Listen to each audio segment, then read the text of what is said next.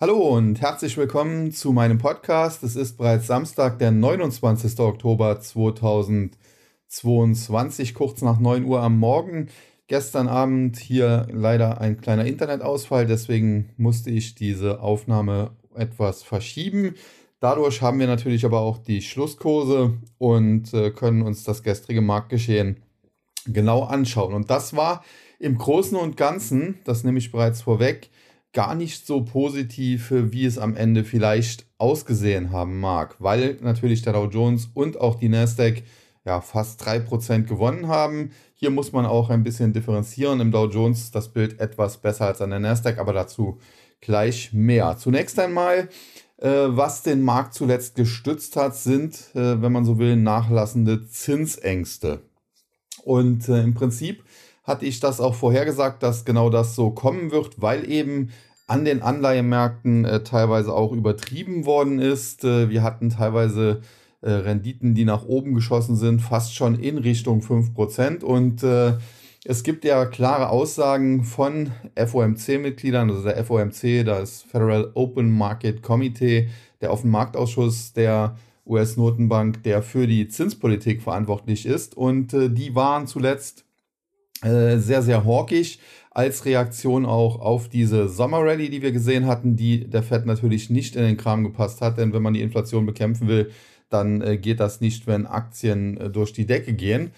Und äh, daraufhin äh, waren sie sehr, sehr hawkisch und haben den Markt so im Prinzip äh, ja, zurückgeholt und auch zurückgehalten.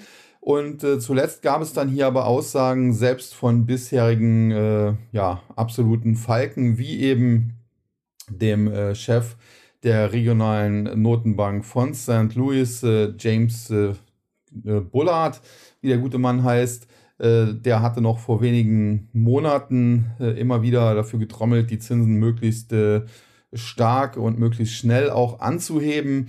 Und er äußerte sich zuletzt dahingehend, ja, dass er so den Zenit des Leitzinses im Bereich 4,5 bis 5 Prozent sehe. Und wenn der Markt teilweise über 5 Prozent da mittlerweile einpreise, dann sei das eine Übertreibung. Und äh, es hat etwas gedauert, aber am Ende wurde es verstanden. Äh, es gab dann zuletzt auch äh, Berichte des Wall Street Journal und das ist gewöhnlich sehr, sehr gut informiert, hat wahrscheinlich einen direkten Draht da irgendwie zur Fed, äh, dass erste FOMC-Mitglieder auch überlegen würden, äh, auf der Sitzung im Dezember, also jetzt an der kommenden am 2. November noch nicht, aber im Dezember äh, die den, den straffen geldpolitischen Kurs etwas äh, in dahingehend zu lockern, dass man eben nicht mehr 75 Basispunkte nach oben geht, sondern etwas weniger, was letztendlich wahrscheinlich 50 Basispunkte bedeuten würde. Und das äh, ist dann mit etwas Verzögerung zwar, aber letztlich doch auch an den Märkten angekommen. Und man kann das sehr schön auch sehen am CMI Fedwatch Tool.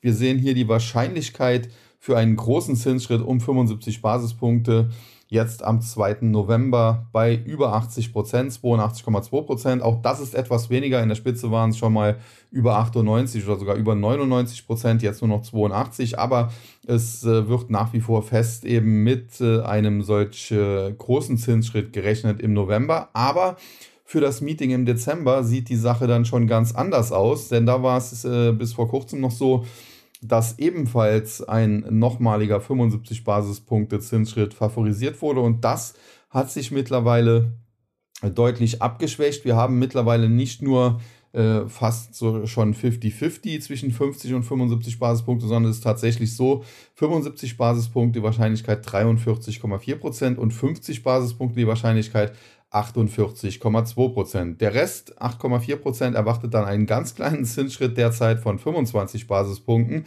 Also hier sieht man durchaus den nachlassenden Zinsdruck.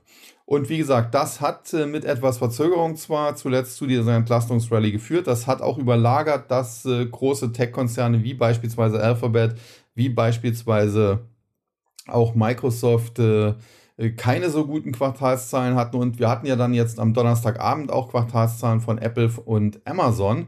Und auch das war sehr, sehr interessant. Und äh, das ist auch ein Grund, warum man sagen muss, dass die gestrige Kursrallye am Freitag eben auf dünnem Eis stattgefunden hat und äh, qualitativ keine gute Kursrallye war.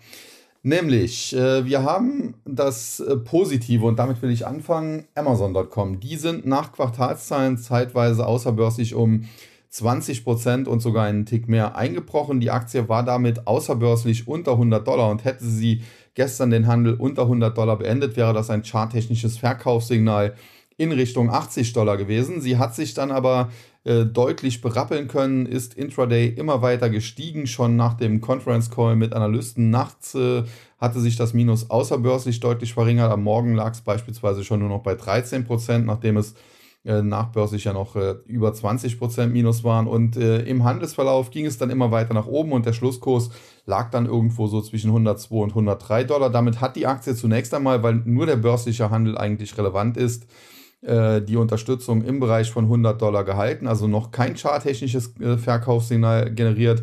Und äh, generell muss man auch sagen, dass hier dieses Dip einerseits überhaupt gekauft wurde und dann auch so massiv gekauft wurde. Das ist äh, die qualitativ gute Nachricht an der gestrigen Rallye. Die schlechte ist, äh, die Rallye wurde nicht äh, von den Anleihenmärkten unterstützt, denn die Renditen, die zuvor noch zurückgelaufen sind, sind äh, am Freitag dann deutlich gestiegen. Die zweijährigen US-Staatsanleihen mit einer Rendite von knapp 4,42 Prozent, ein Plus von über 9 Pünktchen oder 9 Basispünktchen und äh, die zehnjährigen US-Staatsanleihen bei 4,01, ein Plus von etwa 7 Basispünktchen. Generell muss man sagen, äh, die Zehnjährigen wieder über 4%. Das auf jeden Fall jetzt auch nicht das allertollste Zeichen. Und was man ebenfalls sieht, äh, wenn man sich äh, das jetzt angehört hat, die zweijährigen US-Staatsanleihen rentieren nach wie vor deutlich höher als eben die zehnjährigen, was eben ganz klar darauf hindeutet, dass die USA in eine Rezession am Schlittern sind. Hinzu kommt dann auch noch, es gibt noch weitere äh, Anleihen, die man sich anschauen kann und insbesondere die ganz kurzfristigen wie ein oder drei Monate.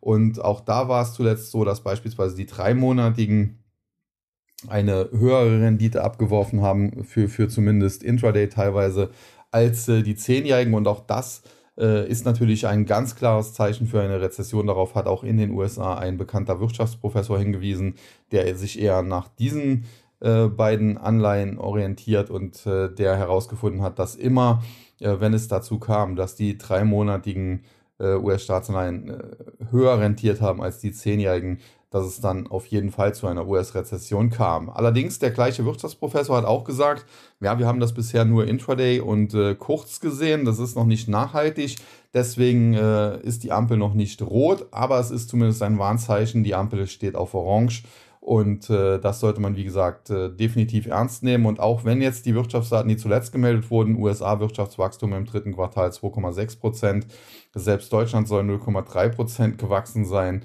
äh, ja, besser als erwartet ausgefallen sind, muss man ganz klar sagen. Erstens ist noch nicht sicher, wie die endgültigen Daten aussehen. Da wird ja oftmals gerne revidiert.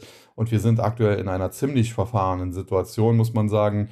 Und äh, zum Zweiten muss man eben äh, trotzdem ganz klar sagen, wenn denn tatsächlich das stimmen sollte und beispielsweise die US-Wirtschaft so stark äh, noch wachsen sollte, dann spricht das nicht unbedingt für nachlassenden Inflationsdruck und das würde eigentlich dazu dann führen, dass die Federal Reserve, wenn sie denn die äh, Inflationsbekämpfung ernst meint, eher noch mehr tun muss und dann die Zinsen vielleicht doch nicht äh, bei 4,5 oder 5 Prozent äh, toppen, sondern noch darüber hinaus. Und es gibt äh, tatsächlich auch äh, ernstzunehmende Marktbeobachter, die davon ausgehen, dass die US-Notenbank ihren Leitzins am Ende auf 6, 7 oder sogar 8 Prozent anheben muss. Ich gehöre nicht zu diesen äh, Marktbeobachtern, muss man ganz klar sagen, aber man muss die Sache definitiv ernst nehmen. Aber kommen wir zurück zum Marktgeschehen. Gestern, wie gesagt, eine Mega-Rallye, insbesondere auch an der Nasdaq. Und äh, ich spreche jetzt hier eingangs davon, äh, dass diese Rallye jetzt äh, im Prinzip gar nicht so gut ausgesehen hat. Und äh, warum ist das so? Wie gesagt, das Positive, äh, Amazon, äh, dass die so stark gekauft wurden, dass dieser Dip so stark gekauft wurde und die Aktie charttechnisch damit am Ende sogar auch gerettet wurde. Aber jetzt die vielen negativen Faktoren, wie einerseits die Entwicklung an den Anleihmärkten, die das nicht gestützt hat und wenn das so weitergehen sollte, dass die Renditen doch wieder nach oben gehen, dann wird das früher oder später auch wieder den Aktienmarkt ganz stark belasten, genau wie es ihn zuletzt eben entlastet hat. Aber, und das ist noch viel schlimmer, die Rallye war gestern nicht besonders breit angelegt. Jetzt äh, kann man sich da vielleicht wundern und sagen, ja, das waren doch jetzt hier äh, viele Aktien im Plus. Ja, viele schon, aber eben, äh, ja, viele nicht oder äh, nicht besonders äh, viel im Plus. Beispielsweise eine Tesla. Am Ende hat es noch immerhin für 1,5% Plus gereicht. Aber im Handelsverlauf äh, tat sich die Aktie doch sehr, sehr schwer.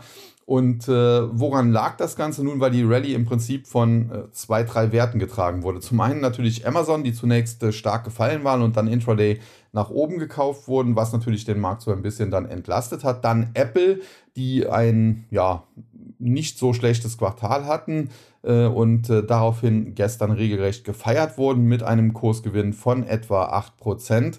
Da kann man sich natürlich auch fragen, ob das gerechtfertigt ist. Auf der einen Seite muss man sagen, in gewisser Weise schon, weil Apple tatsächlich ein Quartal hatte, was nicht so schlecht war. Äh, auf der anderen Seite muss man aber auch sagen, ja, wenn schon besser als befürchtet reicht, um eine Aktie 8% nach oben zu schicken, äh, dann muss die Stimmung am Markt zuletzt schon sehr, sehr schlecht gewesen sein, was sie ja auch war.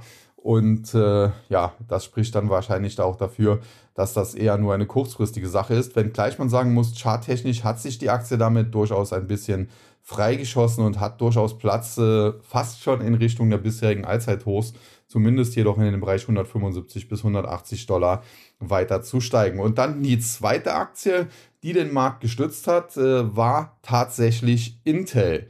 Intel, der große Gewinner im Chipsektor mit über 10% plus und auch hier Intel eigentlich mit einem grottenschlechten Quartal. Also man hat wirklich im Prinzip äh, ja alles noch unterboten, äh, was es zu unterbieten gab. Aber man hat dann am Ende eines besser gemacht als beispielsweise Meta Platforms, denn man hat gesagt, okay, wir wissen, äh, dass im Prinzip bei uns derzeit nichts gut läuft, aber äh, wir leiten jetzt auch gravierende Maßnahmen ein und wir senken unsere Kosten um bis zu 10 Milliarden US-Dollar, die äh, Betriebskosten, wenn man so will. Und das ist etwas, was man beispielsweise bei Mark Zuckerberg und äh, Meta Platforms, wie sie ja jetzt heißen, die ehemalige Facebook, vermisst hat. Der gibt weiter Geld mit vollen Händen aus. Äh, Intel hat jetzt gesagt, sie treten auf die Kostenbremse. Das Problem an der Sache ist nur, äh, dass nicht nur ich mich frage, wie sie das am Ende bewerkstelligen wollen. Denn es gibt ja die klare Ansage, dass sie sowohl in den USA als auch äh, beispielsweise in Deutschland, aber ich sage jetzt mal generell in, äh, im Westen, viele neue Chipfabriken aufbauen wollen. Jetzt kann man natürlich sagen, okay, äh, das sind äh, Chipfabriken der neuesten Art. Da wird natürlich viel mit Robotik, äh, mit Robotern und so weiter gearbeitet. Da braucht man vielleicht nicht mehr so viele Angestellte wie in den alten Fabriken, aber ein paar braucht es dann eben wohl doch. Und dementsprechend kann man sich halt schon fragen, wie Intel das äh, Kunststück gelingen will, äh, dass man auf der einen Seite Milliarden investiert und neue Fabriken aufbaut und auf der anderen Seite dann aber sagt, ja, äh, wir möchten unsere Betriebskosten senken und das auch über Entlassungen. Sei es wie es sei, die Anleger haben es Intel ja, geglaubt und äh, haben es positiv bewertet, haben die Aktie dann äh, 10, 11 Prozent nach oben geschickt. Und das wiederum hat den ganzen Chipsektor äh, beflügelt. Der Philadelphia Semiconductor Index, SOX genannt, SOX, äh, enthält 30 Chipwerte, unter anderem auch die großen wie AMD, Nvidia und so weiter. Und 29 von 30 Chipwerten waren gestern dann im Plus. Der SOX selber ein Plus von fast 4%. Und da muss man sagen, äh, die Chipwerte sind zuletzt natürlich heftig eingebrochen. Man kann das ja bei AMD und Nvidia exemplarisch sehr, sehr gut sehen.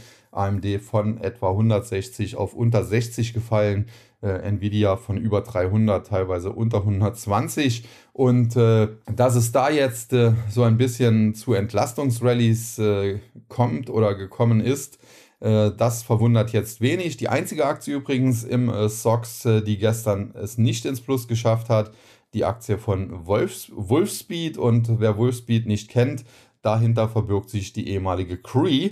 Und Cree, wer Cree nicht kennt, ist, wenn man so will, immer schon ein äh, ziemlich direkter Konkurrent von der deutschen Eichstron gewesen. In der Vergangenheit war es teilweise so, dass Eichstron an Cree vorbeigezogen war, technologisch.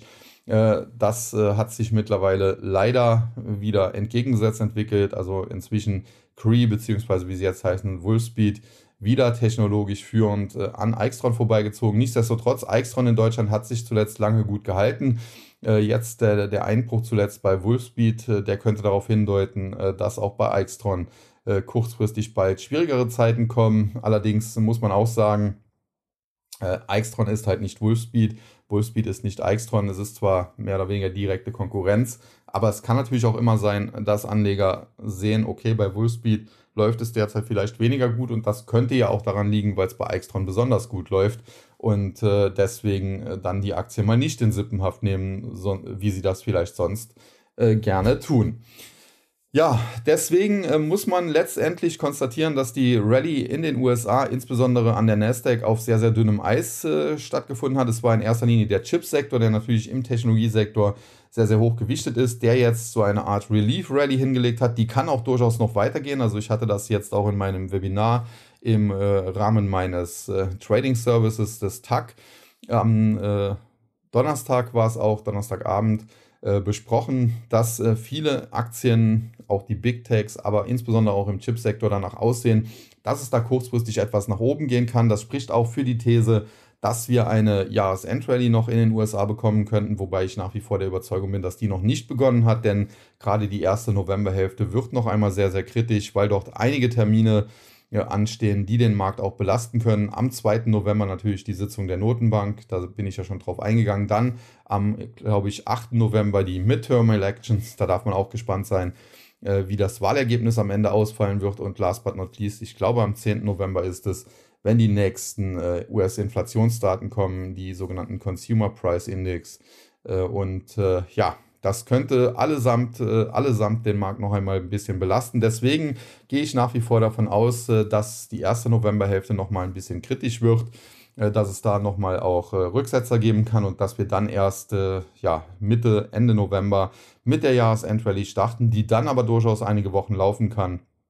Durchaus, wenn alles perfekt läuft, bis Mitte, Ende Januar, ansonsten aber zumindest bis Anfang oder Mitte Januar, also ob das dann in der ersten oder zweiten Januarhälfte das Top liegen wird, das muss man eben dann sehen.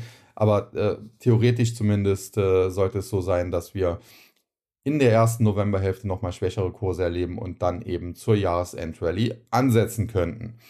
Ja, insofern äh, der kurzfristige Ausblick, äh, jetzt ganz kurzfristig zwar etwas äh, ja, zurückhaltend, da rechne ich noch einmal mit Rücksetzern, gerade auch äh, nach äh, zum Teil deutlichen Kursgewinnen jetzt am Freitag, wobei diese Kursrücksetzer nicht gleich am Montag kommen müssen, sondern so im Laufe der nächsten ein, zwei, drei Wochen und anschließend dann, wie gesagt, die Jahresendrally. Äh, warum äh, sehe ich das so? Nun, zum einen habe ich es ja dargelegt aus äh, fundamentaler Sicht, zum anderen aber, wie gesagt, im, im äh, TAC-Webinar zuletzt auch besprochen, wenn man sich die Charts anschaut, dann ist das eben so, dass eine Aktie wie Tesla äh, als, als Big Tech jetzt mal exemplarisch, aber es sehen viele Aktien ähnlich aus, die ist jetzt so im Bereich 225, äh, 230 an einen charttechnischen Widerstand gekommen, äh, der jetzt auch wirkt. Die Aktie gestern, wie gesagt, 1,5% plus, aber sie ist eben nicht über die 230 Dollar zuletzt äh, hinausgekommen.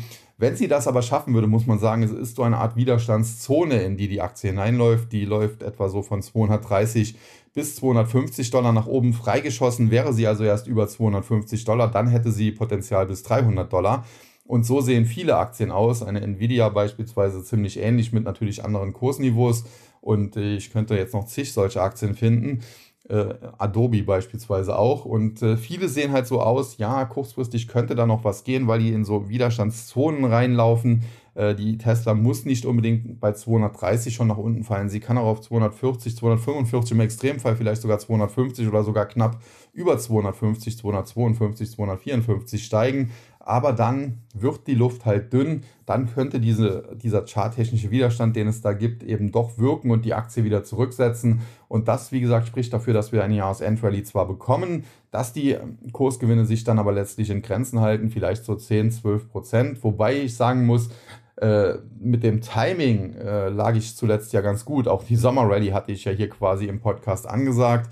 Wo ich weniger gut lag, war das Ausmaß, denn ich hätte mir nicht vorstellen können, dass es im Sommer da über 20 Prozent teilweise nach oben schießt im Zuge einer solchen Bärenmarkt-Rallye. Also insofern das auch immer mit Vorsicht genießen. Das muss man dann natürlich äh, auch immer äh, neu bewerten, wie sich die Aktienkurse dann entwickeln, wie die Chartstrukturen noch aussehen und äh, wie man solche Dinge bewertet, habe ich ja heute auch versucht, so ein bisschen in diesem Podcast darzulegen, indem ich eben darauf eingegangen bin, warum der gestrige Handelstag, insbesondere natürlich an der Nasdaq, nicht so positiv war, äh, wie man das äh, vielleicht vermuten könnte. Etwas anders, und äh, da möchte ich auch noch kurz drauf eingehen, sieht die ganze Sache im Dow Jones aus. der hat zuletzt ja auch noch mehr Gas gegeben, muss man sagen. Da sehen natürlich die charttechnischen Strukturen besser aus und der Dow Jones ist, wenn man so will, derzeit auch der äh, große Hoffnungsschimmer der Bullen, weil eben der Dow Jones äh, zum einen von der Struktur der Aufwärtsbewegung deutlich besser aussieht. Äh, er wurde zuletzt dann auch zum Teil durch im Prinzip gute Zahlen, beispielsweise bei Caterpillar, äh, unterstützt und äh, einige andere Aktien wie Boeing, die zuvor Rohrkrepierer waren, sind mittlerweile dann auch auf den Erholungskurs umgeschwenkt. Und prinzipiell der Ausbruch im Prinzip im Dow Jones wieder zurück über die Marke von 30.000 Dollar. Der hat eigentlich ein charttechnisches Kaufsignal generiert, was den Index bis 35, vielleicht sogar 36.000 Dollar nach oben führen könnte oder Punkte nach oben führen könnte.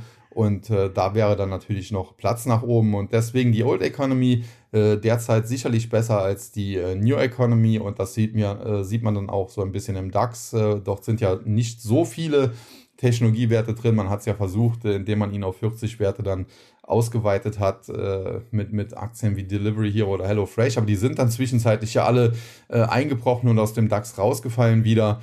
Ja, und vor diesem Hintergrund äh, sieht man ja auch gerade am DAX, äh, der sich zuletzt ja recht gut entwickelt hat, äh, dass derzeit die Old Economy ganz klar die New Economy so ein bisschen outperformt. Ja, und äh, wie gesagt, deswegen äh, sieht der Dow Jones äh, oder auch selbst der DAX etwas besser aus als äh, der Nasdaq. Das äh, sicherlich ein Hoffnungszeichen äh, für die Bullen. Auf der anderen Seite gibt es im Technologiesektor aber auch einen Bereich, der ebenfalls sehr konstruktiv aussieht. das ist der Bereich Biopharma, Biotech, wenn man so will. Da gab es zuletzt äh, gute Quartalszahlen von dem ein oder anderen äh, Pharmakonzern, wie beispielsweise Bristol Myers Squibb. Äh, die Aktie sieht auch sehr, sehr gut aus, nah an ihrem Allzeithoch dran, aber auch, wie gesagt, Biopharma, Biotech. Und ich meine da jetzt nicht irgendwie die Zockerwerte, wo man drauf wetten kann, dass da ein Medikament zugelassen wird. Äh, wenn das dann klappt, äh, geht so eine Aktie durch die Decke und wenn nicht, fällt sie um 80 Prozent, sondern ich meine wirklich die großen Biotechs, Biopharmas, wie beispielsweise eine Regeneron, die nah Allzeithoch steht, eine Vertex, die zuletzt zwar etwas zurückgekommen ist, aber auch sehr, sehr stark dasteht und insbesondere eine Gilead Sciences, die ich ja auch äh, kürzlich hier mehrfach angesprochen hatte, äh, wo ich auch in Neckars-Ulm, wo ich da war, äh, mit dem einen oder anderen gesprochen habe und äh, gesagt habe, dass diese Aktie mir ganz gut gefällt. Und die haben jetzt auch äh, am Donnerstagabend Quartalszahlen vorgelegt. Die wurden auch sehr positiv vom Markt aufgenommen, ein Plus von über 10, ich glaube sogar über 12 Prozent hier. Und äh, die Aktie sieht definitiv gut aus, ist natürlich auch fundamental sehr, sehr günstig bewertet. Äh, Gilead Sciences äh, im Bereich äh, in der Vergangenheit Hepatitis und HIV-Aids äh, unterwegs gewesen. Hepatitis muss man sagen, da hat man dann so gute Medikamente entwickelt, dass man sich selbst das Geschäft so ein bisschen dadurch zerstört hat, das Geschäftsmodell äh, so ein bisschen zerstört hat. Man ist jetzt aber in dem Bereich der Gentherapie auch eingestiegen. Man ist im Bereich Onkologie, also Krebs jetzt auch unterwegs. Das hat so das Hepatitis Business ein bisschen abgelöst. Das hat sicherlich Zeit gebraucht, bis das funktioniert hat, äh, das zu substituieren, aber mittlerweile läuft das wohl und äh, die Aktie auf jeden Fall nach äh, recht guten Quartalszahlen, muss man sagen, insbesondere der Gewinn deutlich besser als erwartet, aber auch beim Umsatz lag man über den Erwartungen. Wie, wie gesagt, deutlich angesprungen gestern und sicherlich der Sektor Biotech, Biopharma auch ein Sektor, der den Markt mitgestützt hat. Und hier muss man sagen, äh, ist das Ganze aus meiner Sicht auch nachhaltig, denn man muss immer ganz klar sehen, ob jetzt Rezession oder nicht, ob man einen Job hat oder ihn verloren hat, wenn man eine schwere Krankheit hat oder vielleicht auch gar nicht so schwere Krankheit, wenn man mal Diabetes oder so nimmt, wobei das kann sich ja auch äh, schlimm entwickeln, sehe ich ja bei meinem Vater.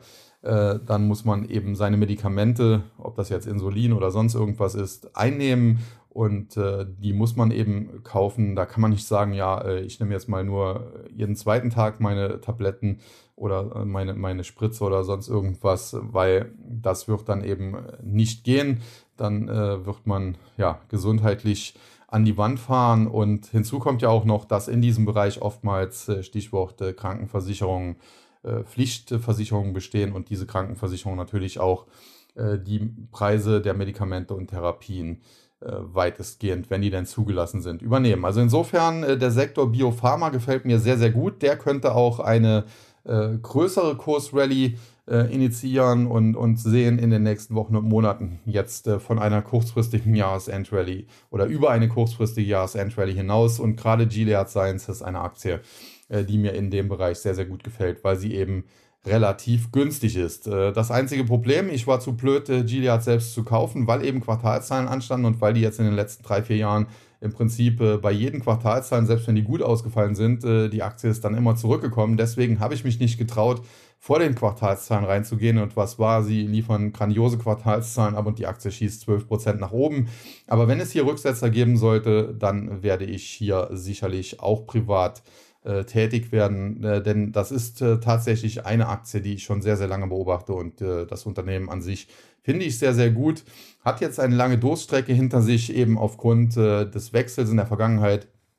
In erster Linie Hepatitis, also Leberentzündungen, äh, hauptsächlich Hepatitis B und C, aber auch A und so weiter. Also die Medikamente haben dagegen alles gewirkt und die Krankheit quasi ausgerottet, was das Business äh, so ein bisschen gestört hat. Und ansonsten der Bereich HIV-AIDS, der nach wie vor gut läuft und äh, jetzt eben der neue Bereich Onkologie und Gentherapie, äh, wo man ganz klar sagen muss, es hat gedauert, das in, in Fahrt zu bringen, aber man hatte eben auch Milliarden, man konnte entsprechende Übernahmen durchziehen und äh, das sollte in Zukunft dann wieder besser laufen.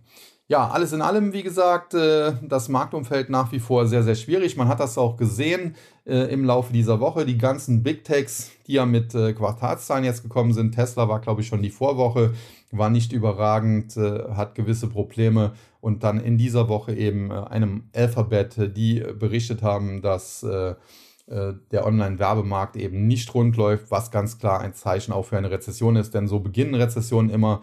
Da wird immer zunächst in Marketing äh, gecuttet, weil das am einfachsten ist, wenn ich äh, einfach mal für 20.000 Dollar oder Euro weniger Werbung beispielsweise bei, bei Google schalte oder den einen oder anderen Werbespot im Fernsehen oder im Radio weglasse, äh, dann äh, schlimmstenfalls äh, ruft dann eben äh, Google an oder Pinterest an oder RTL an oder was auch immer und fragt, ja, warum haben Sie denn Ihr, Ihr Budget da gekürzt? Sind Sie nicht zufrieden? Können wir Ihnen irgendwie helfen? Äh, und so weiter und so fort. Aber es wird da keine große Kritik geben. Hingegen, wenn, ich, wenn man natürlich als Management ankündigt, wir müssen 10 oder 20 Prozent der Belegschaft entlassen, äh, dann mag die Börse das feiern, aber es kostet natürlich auch Geld, weil man Abfindungen beispielsweise eventuell bezahlen muss. Und äh, vor allen Dingen äh, gibt es aber dann auch Kritik nach dem Motto, ja, die armen Menschen, die werden jetzt arbeitslos. Und äh, prinzipiell ist das auch immer so ein zweischneidiges Schwert. Jetzt gerade auch wieder bei Intel kann man das schön sehen. Die Aktie feiert natürlich diese angekündigten Kosteneinsparungen, die ja auch eben auf äh, deutlichen Entlassungen basieren sollen. Und äh, das führt dann gerade von linker Seite immer wieder zur Kritik, die Börse ist ja pervers, die äh, feiert, wenn Leute arbeitslos werden. Was hier nur übersehen wird, ist, äh, Intel äh, entlässt ja diese Leute nicht, weil es dem Konzern super gut geht, sondern äh, das genaue Gegenteil ist der Fall. Intel geht es derzeit alles andere als gut, wie auch die Quartalszahlen immer wieder gezeigt haben und wie auch der Aktienkurs zeigt, der deutlich zurückgekommen ist. Und äh, deswegen kurzfristig wird sowas zwar gefeiert, ja, aber wenn Intel jetzt dauerhaft äh, die nächsten vier Quartale immer Entlassungen ankündigt oder, oder acht Quartale Entlassungen ankündigt, dann wird das irgendwann auch äh, äh nicht mehr gefeiert, beziehungsweise kurzfristig vielleicht schon, aber der Aktienkurs wird dann eben weiter sinken. Denn erfolgreiche Unternehmen äh, stellen eben Menschen ein und äh, das konnte man ja gerade bei den Big Techs sehen, beispielsweise eine Amazon, die haben noch vor zwei, drei Jahren 800.000 Angestellte gehabt, jetzt zuletzt 1,5 Millionen. Die haben also ihre Belegschaft fast verdoppelt. Und äh, da muss man auch sagen, vielleicht hat man kurzfristig an der einen oder anderen Stelle übertrieben und da ist es vielleicht dann auch einfach notwendig, dass man hier wieder optimiert und vielleicht äh, auch mal ein paar äh, Arbeitskräfte eben abbaut. Ja, wir hatten wie gesagt Quartalszahlen von Alphabet, äh, die nach Snap auch gezeigt haben, äh, dass der Online-Werbemarkt eben nicht läuft. Dann kam Meta Platforms, äh, was natürlich dann ein regelrechtes Desaster war. Mark Zuckerberg hat mittlerweile, glaube ich, 70 Prozent seines Vermögens verloren. Sammeln müssen wir nicht. Er hat immer noch über 40 Milliarden, aber es waren, glaube ich, mal 140. Also da ist schon eine Menge auch weg bei ihm. Insofern ist auch die Frage, wie lange er das noch durchziehen kann. Und was man eben auch sagen muss, äh, es ist so ähnlich wie seinerzeit bei Jeff Bezos. Also entweder er steht am Schluss als Genie da, weil er eben gnadenlos seine Pläne durchgezogen hat und damit Erfolg äh, hat oder erfolgreich wird. Oder aber er muss irgendwann dann doch äh, einsehen, äh, dass er sich doch verrannt hat und tatsächlich auf die Kostenbremse drücken. Das wäre natürlich dann insofern sehr negativ, weil äh, die Anleger ihm das dann extrem übel nehmen dürften. Und äh, dann äh, ist die Frage, ob er sich überhaupt noch als äh, Chef da von Facebook, von Meta Plattforms, wie sie jetzt heißen, halten können wird. Also das äh, sicherlich äh, die schlechten Nachrichten. Dann Microsoft ebenfalls nicht äh, super, wobei hier auch viel äh, am, am Euro-US-Dollar-Wechselkurs liegt. Ja, und dann am äh, Donnerstag Apple und Amazon. Amazon äh, im Prinzip auch mit einem Desaster. man hat hier insbesondere für das kommende Quartal den Ausblick deutlich nach unten gesenkt. Und das war auch der Grund, warum die Aktie zunächst so auf Tauschstation ging. Aber was man hier eben auch sagen muss, das kenne ich zumindest aus der Vergangenheit damals noch unter einem CEO Jeff Bezos, der mittlerweile sich so ein bisschen mehr zurückgezogen hat.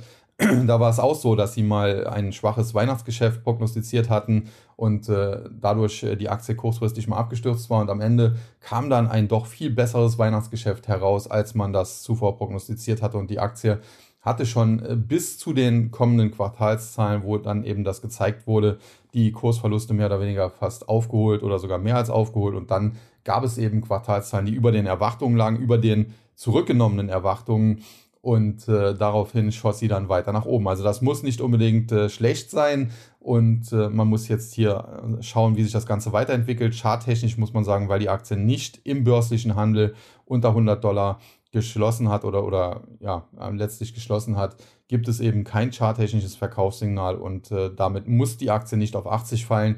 Ist auch immer so ein bisschen jetzt die Frage, wie man das jetzt einordnet, weil ich in meinem Service gesagt habe, ich glaube, dass die Amazon noch bei, bei 80 zu sehen sein wird. Jetzt mit diesen heftigen Kursverlusten waren wir zwar nicht ganz bei 80, aber schon so im Bereich 90, also durchaus äh, weit unter 100. Es war zumindest richtig, äh, den Leuten bei 140, 130, 120 zu sagen, dass sie noch nicht kaufen sollen. Aber wenn sie jetzt natürlich äh, komplett nach oben drehen sollte und jetzt äh, diese Kursverluste ausbügeln sollte und bald wieder bei 120, 130 steht, dann hat man natürlich auch den Einstieg unten verpasst, weil, wenn, weil man vielleicht auf die 80 gewartet hat. Und äh, ja, vor allen Dingen ist es natürlich immer schwierig, wenn solche Kursbewegungen äh, größtenteils oder sehr weitestgehend außerbörslich stattfinden. Äh, also das auch noch mit äh, zu prognostizieren, ist halt extrem schwer. Deswegen, äh, was wir da gesehen haben, charttechnisch gut und sicherlich ein sehr positives Zeichen an der Nasdaq. Äh, ansonsten ja die Struktur, wie gesagt, eher nicht so gut und man muss jetzt äh, abwarten, wie sich das Ganze hier entwickelt. Ich habe es im TAX ein bisschen so beschrieben, bei Apple ist es so, äh, charttechnisch sieht das ganz gut aus, müsste die Aktie bis 175, 180 laufen. Fundamental glaube ich, Apple hat durchaus davon gesprochen, dass man eine Abkühlung sieht weil Apple aber keinen konkreten Ausblick gibt, ist das alles noch nicht so dramatisch aufgenommen worden. Aber vielleicht sieht man in den nächsten ein, zwei Quartalen tatsächlich, man hat ja auch schon im vergangenen Quartal gesehen, dass die iPhone-Nachfrage nicht mehr ganz so groß ist. Und das könnte natürlich sein, dass man das in den nächsten zwei, drei Quartalen auch noch sieht im Zuge rezessiver Tendenzen. Und das könnte dann äh, fundamental dafür sprechen, dass Apple wenn sie jetzt äh, hostiert, anschließend doch nochmal kräftiger auf den Deckel kriegen muss. Bei Amazon äh, das Ganze eher umgekehrt. Charttechnisch war es zumindest kritisch. Wenn sie unter 100 Dollar geschlossen hätte, wäre das ein Verkaufssignal gewesen Richtung 80. Fundamental muss man sagen, hat man jetzt aber einen so konservativen Ausblick auf das Weihnachtsquartal gegeben, dass ich der festen Überzeugung bin, der wird am Ende übertroffen werden. Denn äh, um es kurz auch mal an den Zahlen festzumachen, es soll im Weihnachtsquartal ein Umsatz jetzt zwischen 140 und 148 Milliarden US-Dollar erzielt äh, werden. Zuvor die Erwartungen der Analysten bei über 155 Milliarden, jetzt das arithmetische Mittel bei 144 Milliarden. Also das äh, hat sich jetzt deutlich abgeschwächt. Ich denke, dass man am Ende eher sogar dann die 148 Milliarden oder einen Tick mehr schafft, könnte mir bis 150 vorstellen. Und äh, der operative Gewinn, der soll zwischen 0 und 4 Milliarden liegen. Da gab es auch Fragen, ja, warum so eine weite Spanne? Das ist aber bei Amazon traditionell so. Generell der operative Gewinn, der kann natürlich auch leicht äh, immer so ein bisschen in Anführungszeichen legal manipuliert werden, indem man eben Kosten noch in das aktuelle oder dann eben schon in das nächste Quartal packt. Äh, also da ist sowieso immer ein bisschen das Ganze mit Vorsicht zu genießen, äh, auch wenn die Börse immer auf diese Ergebnisse sehr, sehr stark reagiert. Und äh, wenn man sich das anschaut, 0 bis 4 Milliarden, das heißt im arithmetischen Mittel 2 Milliarden. Ich könnte mir vorstellen, dass da am Schluss 3 oder 3,5 Milliarden rauskommen und die Aktie dann, wie gesagt, hostiert. Also insofern, Apple fundamental äh, könnte ich mir hier in den nächsten zwei, drei Quartalen vorstellen, dass das noch Störfeuer gibt. Äh, charttechnisch sieht sie aber erstmal gut aus. Bei Amazon war es so, der Chart war kritisch, wobei sie am Ende ja jetzt die Aktie über die 100 Dollar wieder gehievt haben und damit retten konnten. Aber fundamental hat man den Ausblick jetzt eben so weit nach unten gesenkt, dass es hier tendenziell ähm, ja nicht so schwer fallen dürfte, ein besseres Weihnachtsquartal abzuliefern und das wiederum könnte die Aktie sogar anfeuern. Ja, alles in allem äh, bleibt es natürlich trotzdem ein schwieriger Markt, eine schwierige Marktsituation, auch wenn ich tendenziell kurzfristig ja etwas bullischer war, was sich ja auch letztlich als richtig erwiesen hat, denn man muss auch sehen, generell steckt der Markt weiterhin die Nackenschläge, die es immer so gibt, äh, wie eben jetzt in der Berichtssaison, schwache Quartalszahlen von Alphabet, keine überragenden von Microsoft und so weiter. Äh, steckt der Markt alles in allem gut weg. Da geht es zwar immer mal ein, zwei Tage auch heftig nach unten, aber äh, die Dips werden auch weiter gekauft und übergeordnet muss man auch sagen, es ist nach wie vor sehr, sehr viel Überschussliquidität da. Man muss sagen, die Fed schöpft zwar mittlerweile über ihr Quantitative Tightening einiges ab, aber es ist natürlich auch neue Liquidität geschaffen worden, weil eben Aktien beispielsweise verkauft wurden, aber ja auch Anleihen verkauft wurden. Also es ist ja so, die Anleihekurse äh, die fallen, wenn die Renditen steigen. Und äh, das bedeutet eben, die Renditen steigen, wenn Anleihen verkauft werden. Und das ist ja dann auch Cash-Aufbau. Insofern äh, hat sich dann die Überschussliquidität zuletzt gar nicht so stark reduziert. Und wenn es dann eben positive Faktoren gibt, dann wird eben sofort auch wieder die Long-Seite äh, gerne in Amerika gespielt und deswegen der Dow Jones, glaube ich, jetzt sogar mit seinem besten Oktober aller Zeiten, wobei das auch immer mit Vorsicht zu genießen ist. Das bezieht sich wahrscheinlich auf die Punkte und es ist natürlich äh, ja einfacher, 1000 Punkte zu steigen, wenn der Index schon bei 30.000 und mehr steht, als es das äh, noch war, als der Index halt nur bei 5000 zum Beispiel stand. Äh, aber trotzdem, äh, der, der Dow Jones, äh, wenn man so will, mit dem besten Oktober aller Zeiten wenn es jetzt da am kommenden Montag, das ist ja noch der 31., nicht zu deutlichen Rücksetzern kommt und die Nasdaq zuletzt auch auf Erholungskurs. Und wie gesagt, die erste Novemberhälfte könnte noch schwierig werden. Ich begleite das hier natürlich auch im Podcast. Dann erwarte ich auch eine Jahresendrallye. Und last but not least möchte ich auch noch kurz auf die Kryptos hinweisen, denn auch dort äh, hat sich zuletzt das Bild deutlich aufgehellt. Äh, insbesondere der Bitcoin jetzt wieder über die 20.000 Dollar gesprungen, aber auch Ethereum über 1500 und äh, im Schlepptau natürlich dann viele andere Altcoins und äh, dementsprechend äh, muss man auch das im Auge behalten.